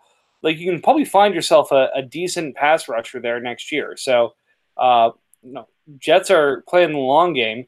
I guess you know Santi saw my power ranks and decided that it was time to start shifting towards uh, 2020 rather than trying to compete with the Bills. Uh, I like that trade a lot more for Santi. I think just because I know both of us being Niner fans, like you said, we know what that Leo position in San Francisco could be. But I think we both also know that with how many people we're going to have on that line that are capable at actually pass, rushing the passer now, yep. somebody's going to get doubled there. Two people are probably going to get doubled if they bring in a tight end. And if they're doubling someone, it's not going to be rookie Nick Bosa. It's not going to be Arik um, Armstead or Solomon Thomas if they put him in at that big end slot next to Buckner. It's not going to be DJ Jones at defensive tackle. It's definitely going to be Buckner that's getting double teamed, at least one, or one of the two guys getting double teamed if they double team two. And then you got to think if your choice is between double teaming Nick Bosa, who's a rookie, or Dee Ford, or just even chip blocking him with the tight end, it's going to be Dee Ford that's going to be the chip block dude. Yeah. And I love the idea that Dee Ford's going to be a guy that comes in and gets like double digit 15 sacks or some crazy number like that up there like close to like it dream scenario Dee Ford averages like a sack and a half a game and we're all happy because we're Niner fans and it's the greatest thing on earth. A second half a game with uh, 24 sacks, so you know let's pump the brakes slightly. but like the thing is, I don't. I think Dee Ford ends up being more a guy that's just providing pressure on the quarterback and less a dude that's going to be getting double digit sacks this season. So let me again. I think you've got a more clear breakdown than I do of this. So I'm going more off the the hip here. Um, yeah. If I were to say that Dee Ford had 12 sacks in 2019, I think I would mm-hmm. call it a success. Would you would you call that a success? For the Niners or for Colts? No, no, for for for, for Dee Ford as a as a player, and hell, you know, for either one. As like in a fantasy sense, I I think it would depend more on how the sacks break down. Um, if you're just talking like in general NFL terms, if Dee Ford got 12 sacks, I'd be happy with him. I would be. Um, but I think the issue there is you're my assumption is if Dee Ford's getting a sack in a game or getting multiple sacks in a game, he's going to be getting like three sacks in one game, and then he's going to go three or four games without a sack. Um, just by the way, I think defenses are going to line up against that Niners defensive or offenses are going to scheme to block that Niners defensive line. Um, but I mean, it's not an. I don't think it's an awful trade for Colts. I just think that Dee Ford isn't going to produce. He's not going to be a massive game changer for the Colts. I don't think. He fills a need and he'll be good at that need, but I think it's more likely he has a few massive games and less likely that he's a guy that's going to be starting at a consistent level every single week that I think is what the Colts kind of need at defensive end. But hopefully, hopefully Ford proves me wrong, and he just goes for bajillion sacks this season and carries Colts to the championship. And that would be amazing. And we would we would have to do many many podcasts of us drinking together and watching the playoff games because yep. I'd I would 100% be down with that. And I'd be very happy. I'd be cheering Colts on the entire time. Agreed. All right, uh, moving on to a, uh, so we we did the Browns. I think we finished up the Browns. So we'll go to 11 here. Um, and this is, I think, isn't a division winner, but I think is another surprise that it's not a division winner. Um, NFC West, the Cardinals. Um, last year was able to kind of squeak things out and actually I think go undefeated if I remember correctly. Um, they went undefeated in the regular season, yeah. Thanks to uh, Nick Mullens. Um, mm-hmm. Had Jimmy G, Beathard, and Nick Mullens as his quarterbacks, but was able to ride that to an undefeated season. Uh, this year just has Jimmy G. Um, running backs aren't really at par of where they were last year with uh, Adrian Peterson and uh, and Mike Davis. Uh, receivers should still provide some good carrying with um, Brandin Cooks, Marquise Goodwin, um, Julian Edelman, and Albert Wilson. Uh, Jack Doyle is a question at tight end, and tight end is still a question for him. Um, we've got uh, Jones at the tackle. We've got Lawrence and Sheard at the end, Littleton at linebacker, Griffin at corner, and Bethea and and Tyrann Mathieu at uh, safety. So a very strong defense, uh, very strong um, quarterback and wide receiver position on offense. Running game and tight end could use an upgrade, but again, this is definitely on the front. Makes sense for them to be on the fringe of the top ten of the league. Um, and frankly, I have the next three teams um, so basically 11 through 9, all within a point of each other. So um, I could see arguments to say the Cardinals are a top 10 team. I have them at 11 now. Yeah, I mean, I think his defense is going to have to carry him a lot. Um, I think Jimmy G is going to be fine. He's majorly boned, though, if Jimmy G goes down, which most teams in this league are in a ton of trouble if they lose their quarterback. But going from having – I think he still has Beathard. He has one of Beathard and Mullens. I don't remember which. If he has Mullens, I think he's actually okay. But if he has Beathard and not Mullens, I think he's kind of screwed. Um, I don't think he has. I don't think he has Mullens, and I don't know if he has Beathard at this point. Let me pull him up real fast. He doesn't have. Uh, Check his taxi. I think he's got Beathard on. He has on taxi. Does not have yeah. Mullens. So losing Mullens sucks a lot for him because Mullens, I'm pretty sure, is the backup there now. Um, and so if Jimmy G gets some random ass injury again, then we'll cry and Cardinals will cry and it'll just be a sad year. Um, but another issue I have with that team is just I don't think his wide receivers are going to be as good as he'd hope. Um, Albert Wilson was not a surprise, but he did better than I think even his biggest fans thought he would last year. And Kyle Shanahan, with both the picks they made in the draft this year and the words coming out of his mouth about Marquise Goodwin, don't spell well for Goodwin's actual fantasy value on a week to week basis just because Kyle said he doesn't see Goodwin as a every play receiver. He's not a starter. He's a guy they bring in in situations and when you bring in two more wide receivers, one of which is a guy that you think is probably going to be in on every down in Deebo Samuel, and then a guy like Jalen Hurd who can do basically everything you'd want a player to do on offense, position wise, um, I I'd be afraid if I was a Marquise Goodwin owner in anything but a best ball league. And even in best ball leagues, I don't want to be depending on him to be my wide receiver two or three. Um, but I think I think there will be weeks where he's basically getting no production out of his wide receiver or his third or fourth offensive players, just because I don't think Mike Davis and Adrian Peterson do a whole lot this year, with Guice being back in Washington and um, Mike Davis is I think he's still in Chicago. I don't think they cut him yet, but with the Montgomery ad in the draft, I don't think he's going to do as much as people thought he was going to. Um, and then Jack Doyle's Jack Doyle, so you're not going to be counting on him for a whole lot. So I'd be, if I'm Cardinals, I'm concerned about where my offense is at this point, and just hoping that my defense can be as star-studded as it has been in the past. Mm-hmm. But he's down to two defensive ends now, so that's not that's just not good. Like right. having two defensive ends in this league is a massive oversight. Um, just because you start two every week. So even if you have two studs, there's going to be two weeks out of the year where you're down however many points that guy's usually scoring you. So I'd, I'd be heavily inclined to believe the Cardinals will not repeat their undefeated regular season in back-to-back years. But that might just be crazy talking. So. All right. Well, speaking of crazy talk, my tenth overall team, as I continue to look at them, make me think I've truly lost my mind here. Um, but again, so yeah, if I'm going to miss, I think it's going to be this team.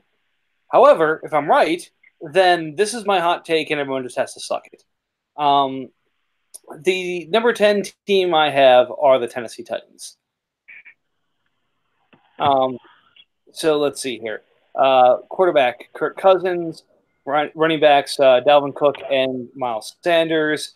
Uh, big question at wide receiver with Tyreek Hill is their receiver one, Parris Campbell, Keke Coutee, and Josh Gordon, uh, rounding things out there.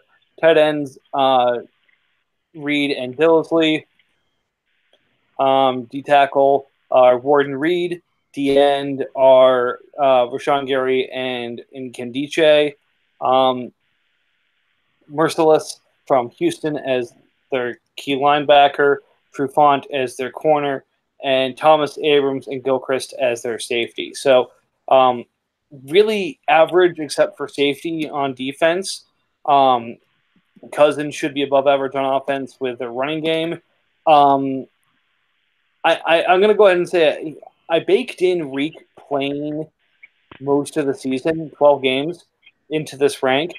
If he drops to eight, I'd probably drop this team into the 12 or 13 range.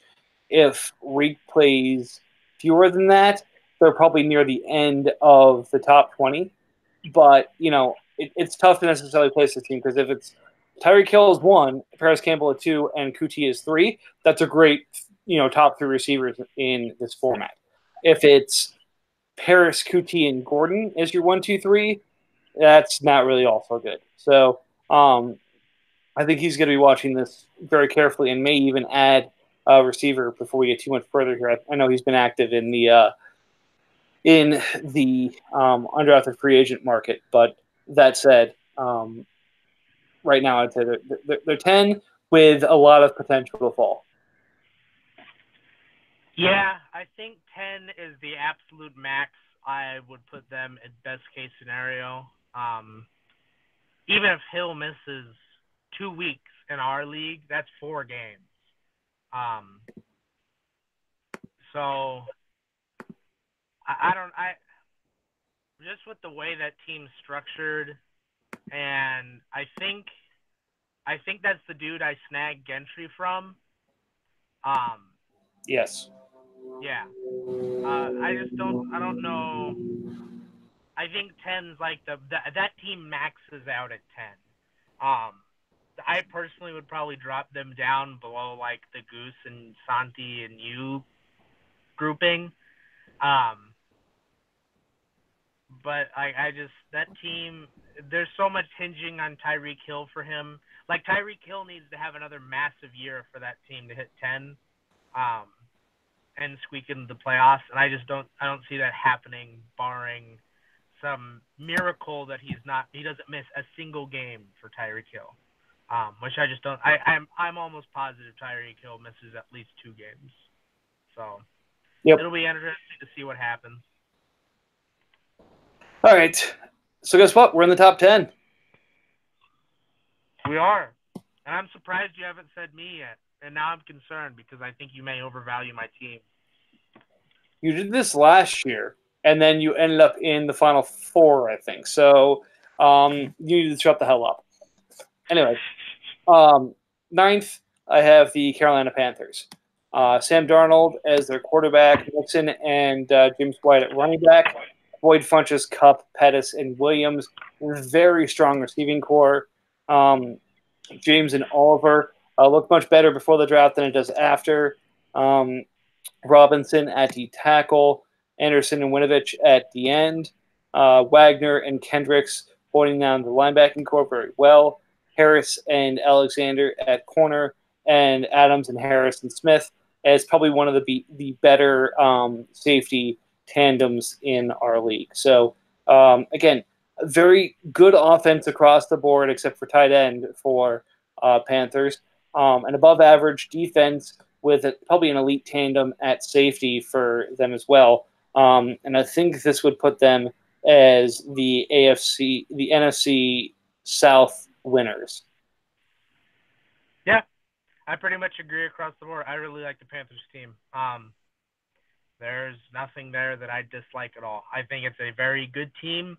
There's just better teams. Um, but I think that dude, he's got a team built to where he's going to probably get into the playoffs and more than likely comfortably.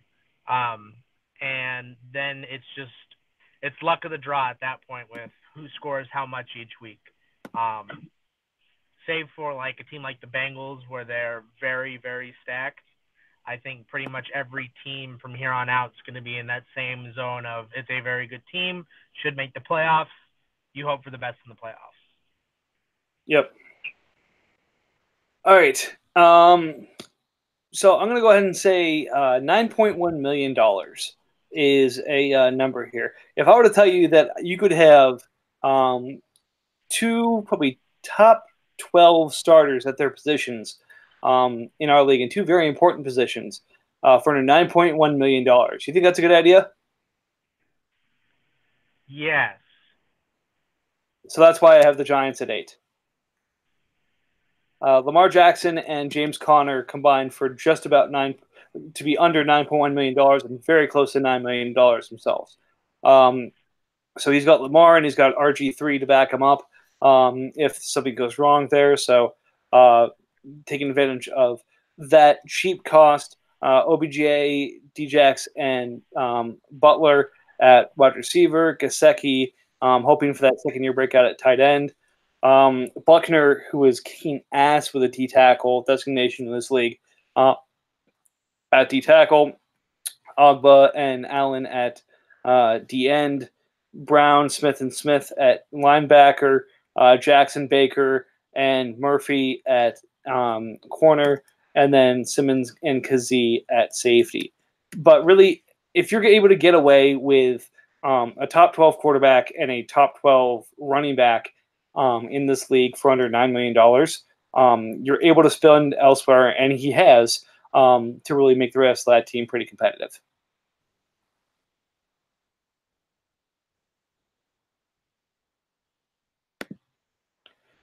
think you may have switched over to send a message again, or maybe you're listening. I'm not quite. Nope, I'm muted. Sorry. Um, uh, he was the guy that sent Hunt to the Seahawks for useful players, right? I'm pretty Yeah. sure that was Giants. Yeah, I, I like Giants. I like the moves he made. Um, I don't know if that was him being master trade negotiator or Seahawks just doing Eagleman 2.0 things. Um, but I, I like the Giants team. I don't like I don't like Lamar Jackson at all. Um, I think he's going to get injured. I think RG3 will get injured. I think ultimately he's going to have to look somewhere else for a quarterback because as good as uh, as good as uh, Jackson can be in this league and in fantasy scoring wise, um, I just I don't think he's going to be a durable starter in the league. I don't think he's going to be a long term starter in the league, just talent wise. Um, which that's not a fault on the Giants. If if Jackson proves me wrong and proves a lot of other pundit wrong, pundits wrong, um, I think Giants is in a really good position. But just from what we've seen from him in the actual NFL, he doesn't strike me as the type of guy that even with an improved receiving core is going to be accurate enough as an NFL quarterback to garner continued use long term. Uh, but ride him while you can, man. Like that's 9.1 million for him and James Conner is great. Like that's there's no arguing that as long as they keep scoring points for you. So he can be as inaccurate as he wants as long as he's not throwing a bunch of interceptions. And if he's throwing a bunch of interceptions, he's just got to score a bunch of touchdowns with that. So it'll be interesting to see what happens, um, especially once Lamar does go down, which I am fairly confident in saying he'll go down for at least a couple games just due to wear and tear. Um, he's not built like a Cam Newton, who's a tank of a man and can just take hit after hit after hit. Um, he's a lot, a lot more slender and agile, and it's just that's not gonna that's not gonna take the hits that he's taking. But hopefully RG three can talk some sense into him um, and keep him from going down that same path that he did. True story. All right, um, on to number seven. Uh, we have the current defending Super Bowl champion, the Cincinnati Bengals, here. Um, I say we, like, like I really took your opinion into account here. I, I do want to to clarify that I appreciate you being on and, and being a counterpoint to this. I put these rankings together, so these rankings do not by any means reflect uh, Matt's opinion on things. So I'm sure again we've agreed a decent amount on this, but by no means am I reflecting your opinions in these rankings. Um, but but that said, uh, yes, number seven, uh, Chris, you are uh, not repeating as champion in this league. Uh, you've taken a Super Bowl winning roster and will uh, continue to run into the ground. Um, anyways, uh, so for the Bengals, go ahead. I said I like the spice. Well, you know, Chris and I share quite a few leagues together, and it's a uh, it's a hate hate relationship, um, but but hate in the most respectful terms. Um, quarterback, we have Mitch Trubisky. Uh, running backs, Christian McCaffrey and Latavius Murray. Uh, AB eighty four and Evans. I don't know who the hell traded him. Uh, Antonio Brown for what basically was a plus on uh, Doug Baldwin, but that guy's an idiot. Um, then Kelce at tight end, um, Payne at D tackle, Dunlap and Ingram at D end, uh, Smith, Cunningham, and Foster at linebacker, Bradberry at corner, and Johnson at safety. So not a great defense, but a stacked enough offense that should carry him to a a uh, AFC North title. I'm sorry, not an AFC North title, an a, a, a wild card from the AFC North because there's another team I haven't mentioned yet in the AFC North. Um, but nonetheless, the defense will prove to be his Achilles heel as he does not repeat. Yeah, that uh, that idiot that traded him Brown really wasn't thinking when he took most of his good linebackers back in that trade. Um, what an idiot! What an idiot! Uh, but yeah, I I think Bengals is basically what my team was last year, which it was I have a bunch of random people on defense and then a couple of studs, and I'm just going to hope they produce well enough to carry me to the chip, um, which they didn't. Uh, and it's going to be interesting to see what happens because his offense, I think, got a lot better with adding Brown, but his defense got a lot worse with losing the multiple players that he did. Jones, um, Onwuasor, I don't remember if I took another defensive player back in that. I don't think I did.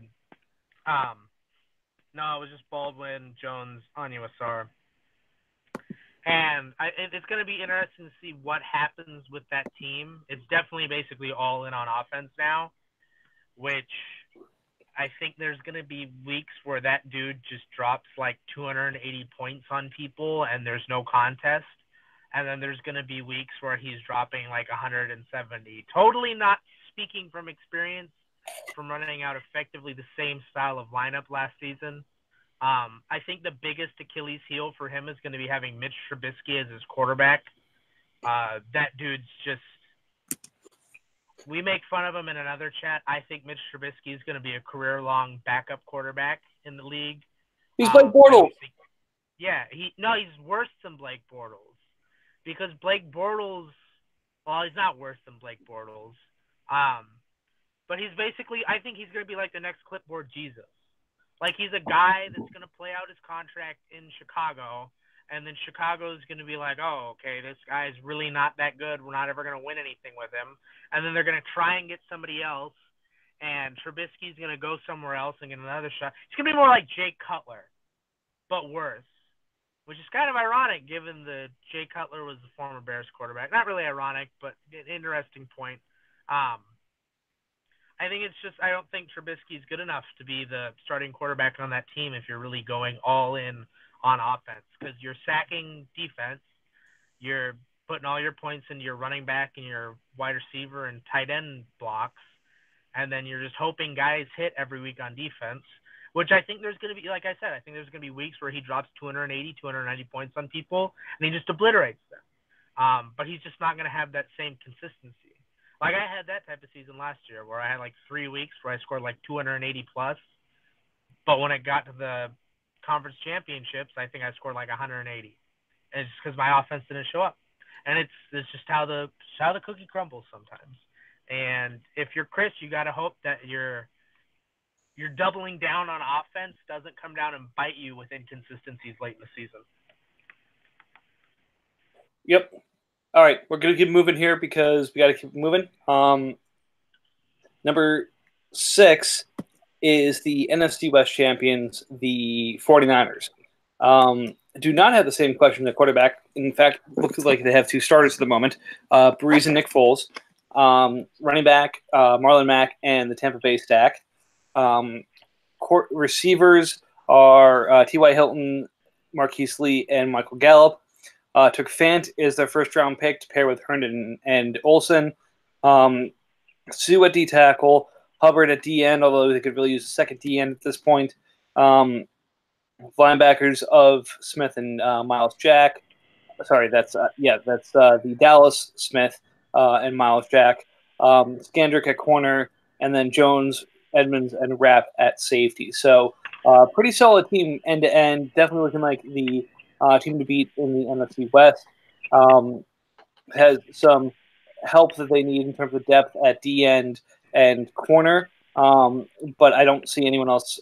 I, I, think they finished well ahead of the uh, Cardinals. Yeah, I, I, think I have them a bit more closer. Um, I think that one will come down more to who can get more production out of their defensive ends. Um, if Niners can make some moves for defensive ends, I think he'll end up taking that division. If Cardinals makes a move for a couple more dudes, even if they're just body types that you're hoping maybe a couple weeks out of the year you'll they'll outscore your two uh, studs. But other than that, you just have them there for the bye weeks. Um, I think he ends up taking it, assuming that he can get best ball production out of his wide receivers. But I, I like I like the Niners team if I'm remembering most of it off the top of my head. Um, and yep. just what you listed off. It's just a matter of those two teams both need to figure out the defensive end position a bit more before I'd be comfortable saying one over the other handedly.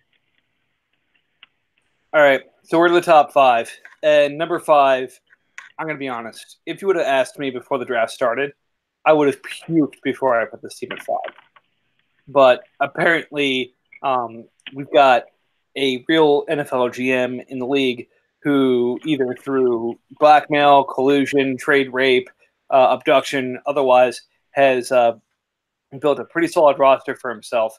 I actually have him going from the second overall pick last year to getting the second seed in the NFC this year. It's the Saints. Thank you, Seattle.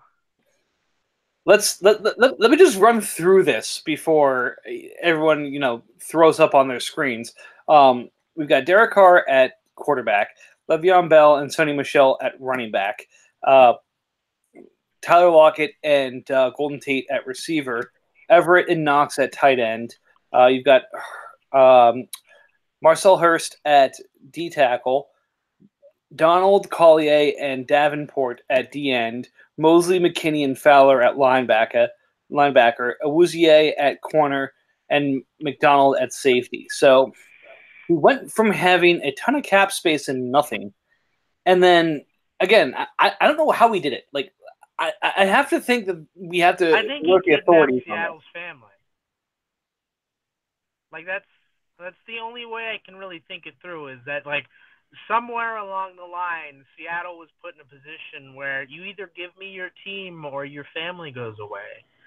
Just cuz like the moves Seattle went from being like a pretty okay team to just being awful and the Saints went from being a pretty bad bad bad bad team that was rebuilding to a really really really good team overnight because they basically just took all of the good players from Seattle. Um, and it cost him effectively nothing. It cost him what three end of the first round picks, which yeah, those can be really good, but they are also not as good as any of the dudes that he got from those trade from that trade. Yeah, I agree. Um, so I'm not going to spend a lot more time talking about this because I think uh, all of us are kind of throwing up at the at kind of how this came together. Yeah, Saints Saints just need to send Seattle a Christmas card this year. That's all I really have to say about that one. Yep. All right, so we did we are doing this live, and we did get a uh, a trade during the podcast. So I did adjust my rankings during the pod uh, for that. I initially had the Colts saying six, but after picking up Dee Ford, I bumped them up to four. Uh, so that's where the Colts are now. So that would make them the third seed in the AFC. Um, quick rundown of their team: Stafford at quarterback, uh, David Johnson, C.J. Anderson, and uh, Williams at running back, DJ Moore, Calvin Ridley, Amendola, and Ginn at receiver, Vannett, Davis, and Shaheen at tight end, Kawann Short at the tackle, Watt and Ford at the end, Clowney leading the linebackers, uh, Fuller and Jackson at corner, and Jackson and Diggs at safety. So pretty solid across the board. Uh, could use probably one more linebacker uh, and maybe a tight end upgrade to, to really um, plug in some holes for end of the season. But uh, not many teams are going to have the firepower. I see this team in the high 200s, low 300s on a week to week basis. Yep, that's that's reasonable. I still, I'm still not crazy about Dee Ford just as a uh, like in our league and in fantasy in general. Um, but when you've got he's going to be your defensive end two behind J.J. Watt, it's like, yeah, okay. Uh, yeah, yeah, giving up that first is going to hurt, but even if Dee Ford produces at 60% of what Colts thinks he's going to, um, that's still going to be a back eight or nine first round pick. But yeah, you may miss out on a Ferrell type defensive end, but you're not going to lose sleep over that. Like it's, eh, I, I like I like the team a lot. I I don't think that's the defensive end you trade for. Um, but other than that, I don't think it's it's not a roster destroying move by any means. No. I just don't think he's gonna get the production he he wants out of Dee Ford. But hopefully I'm wrong. I really hope this is just a massive reverse jinx. Yep. All right. So next up, we have the three seed, and it's the number one seed from the NFC, and he's going to be pissed because he's going to see this as the jinx, and I'm pissed because I have his first round pick, and I traded him two firsts this year to get this first and Royce Freeman because I thought, hey, he's got me and Goose and others in this division. There's no way he's going to be this good. And then I stacked up his team, and I felt really sick to my stomach. Um, so please take this as the nicest possible jinxing I can do of this team. It's the Green Bay Packers. Um, running through, he's got the Green Bay Packers stack of Rodgers and um, and Kizer, although he's paying a shitload for Kizer. Uh, he's got Chubb and Fournette, since somehow he talked the Steelers into giving him a third round, giving a third round pick for Fournette. So um, I, I, don't know whether we need to get the uh, commissions on that to uh, investigate, or oh wait, you know it is a commission. Never mind. I don't want to get kicked out of the league Hey again. man, join this league. I'll give you a third round pick for Fournette. Totally. Um, receivers, he's got Allison, Jeffery, and Sutton. Um, again, I, I think that's going to be good enough. He doesn't have wide receiver one there, but he's got a pretty good set to go with. Uh, Macdonald and ASJ, in terms of ranking the uh, tight ends, probably has not just two tight ends, but two pretty good tight ends. Um, I, I, probably have ASJ ranked higher than most do, but I, I really like where he is. Um, then he's got uh, Guy and Poe at D tackle. Nothing super. That's really the biggest hole he needs to, to plug at the moment. Um, Tuitt Ioannidis, uh, kind of middle of the pack at the end. Um, Deion Jones and Young. Jones, if he comes back right, should be a, a, back linebacker for him, but he really needs that second. Young could be that. Might need one more player. Uh, but Ramsey and Talib take care of corner for him. And then Bates, Davis, and Boston should have a good uh, safety set. So, um, like I said, right now I have the Packers as the NFC champ. Um, I really hope I'm wrong because, like I said, I have his first, and I traded like the 129 and 132 or something like that, which ended up being the entirety of the Saints, you know, turnaround for uh, for his first next year. So, um, yeah, Jeremy, if you go ahead and ruin this for me, that'd be super. I uh, I unfortunately don't think Jeremy is going to ruin it for you. Um, yeah, I mean, I I don't think that's a team he needs to make minimal moves with and just kind of ride it out. Um, and maybe if another team makes a big move mid-season, he might get cold feet and get a little bit antsy there and make some silly move. But other than that, I don't, I don't think he's gonna make a whole lot of shaking and booming and happenings there. Um, maybe he just overspends on a free agent in the season or something like that. But outside of that, I don't think much is going to be going on there. Damn it. All right. Well, you know, I put him as the NFC champion, so that means I've jinxed him. So hopefully that means he misses the playoffs and uh, that pick ends up in the top 10 because uh, no, that's how it works, right? You, you jinx someone and put them in the top 10 and the, ah, fuck it, I'm screwed. Maybe maybe Rodgers will just retire to spend more time with Danica Patrick. I wonder what was it? Uh, what was it that John Mayer called uh, Jessica Simpson a couple years back? I can't recall off the top of my head, but that's what I'm hoping for. like sexual no heroin idea. or something like that. But yeah, yeah, I, I, I know what you're referring to. I just can't remember what he called her.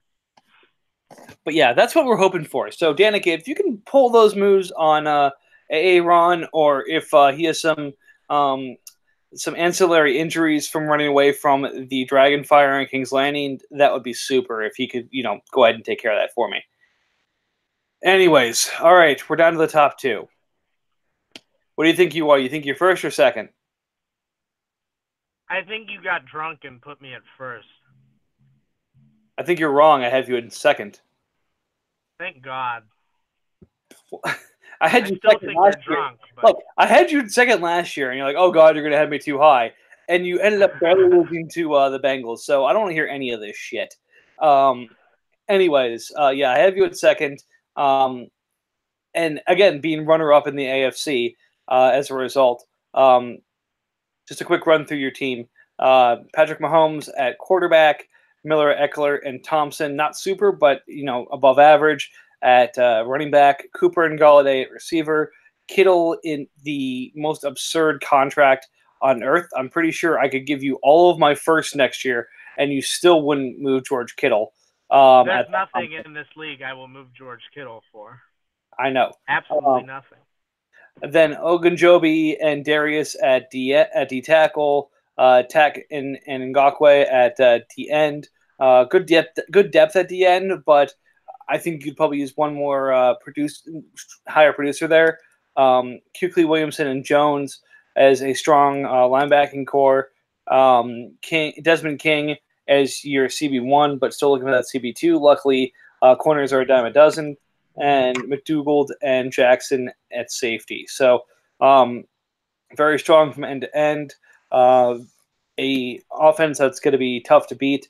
Um, I could see running back and uh, the front seven being a point of focus um, for trades for you, but um, I, I, think you're the team to beat in the East and one of the top competitors in the AFC.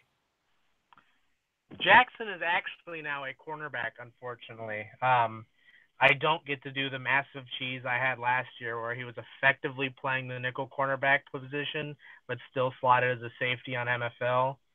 Um, but I did get uh, Colbert from San Francisco for effectively free. So he's not going to produce nearly as much as Jackson last season. Um, but I'm not too concerned about my safety position anymore. Um, and then there was surprise. There's surprisingly like a lot of starting defensive ends that were available in free agency that went really really cheap.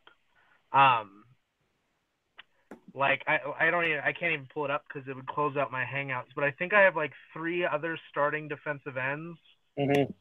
on my roster, and it's like they're not guys that have names that people would recognize, but they're dudes that are slotted to start. They don't have high value rookies behind them, and they're just dudes that hopefully they hit a sack or two ar- ac- across the season, and they just they produce enough for me. Um, my biggest concern is definitely going to be offense, though, just because yeah, I'll have Pat Mahomes to cover up the inefficiencies, but I effectively have two wide receivers. Um, I've got three running backs that I have no idea what's actually going to happen with any of them. Does Ekeler lose his job to Justin Jackson this season? Um, like, does does Chris Thompson continue to play well, or does he just get phased out totally between um, Guice and uh, Adrian Peterson? Uh, like, I've got there's a lot of concerns, but I knew I was doing something right when after that Antonio Brown trade, Goose started commending my team because I know Goose didn't win last year, but Goose wins a lot, and I know this is going to be me gassing him up, and I know if he hears this, he's going to hold it over me forever. But he does know like how to win leagues, and I'm pretty confident in saying that he's got a good grasp of a winning method in this league which is more just like not the all studs, but studs mixed in with a shotgunning of IDP guys, which was kind of how I was going with my defensive ends and what I had planned to do with linebacker, but then Onwuasor and Jones kind of just fell into my lap. So now I've got like five dudes that are good starting linebackers. So I'm I'm confident my team. I'm just definitely concerned with where the offense is moving forward. But I'd rather have my team than some bum like Chris's with the Bengals. That's for sure. Definitely. All right. Well, we're down to last, but definitely not least. Um, like I said, when I first put these rankings together, I looked at them and said, I screwed something up. What led me to think I screwed something up? Was it the fact that I had the Bears and the Jets in the middle of the pack? Yes, that was part of it. Was it that I thought I had the Titans too high? Definitely. What really proved to me that I screwed up these rankings was who I had number one.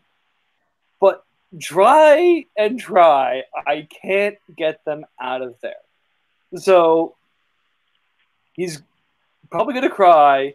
He's probably going to go to Dunkin' and pick up a dozen. But the number one team in the power rankings, AFC favorite and Super Bowl favorite according to said power rankings, are the Baltimore Ravens. Faceless. I don't even know who's on that team off the top of my head. So I'll go ahead and go through it for you real fast. So he's got the Indy stack with Luck and Brissett.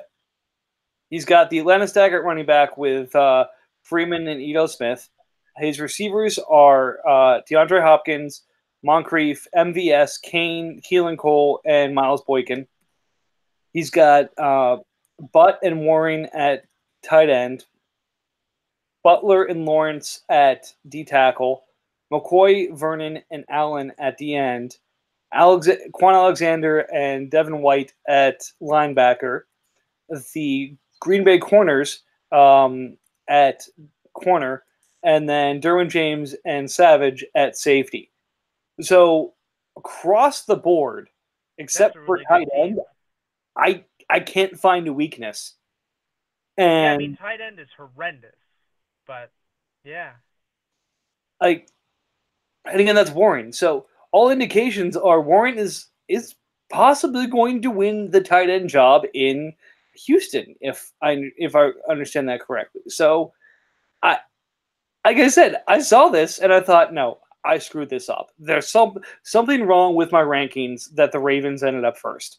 Like I looked again and again, I adjusted, I checked my weightings, I did all these things, and somehow, faceless, you are the number one ranked team.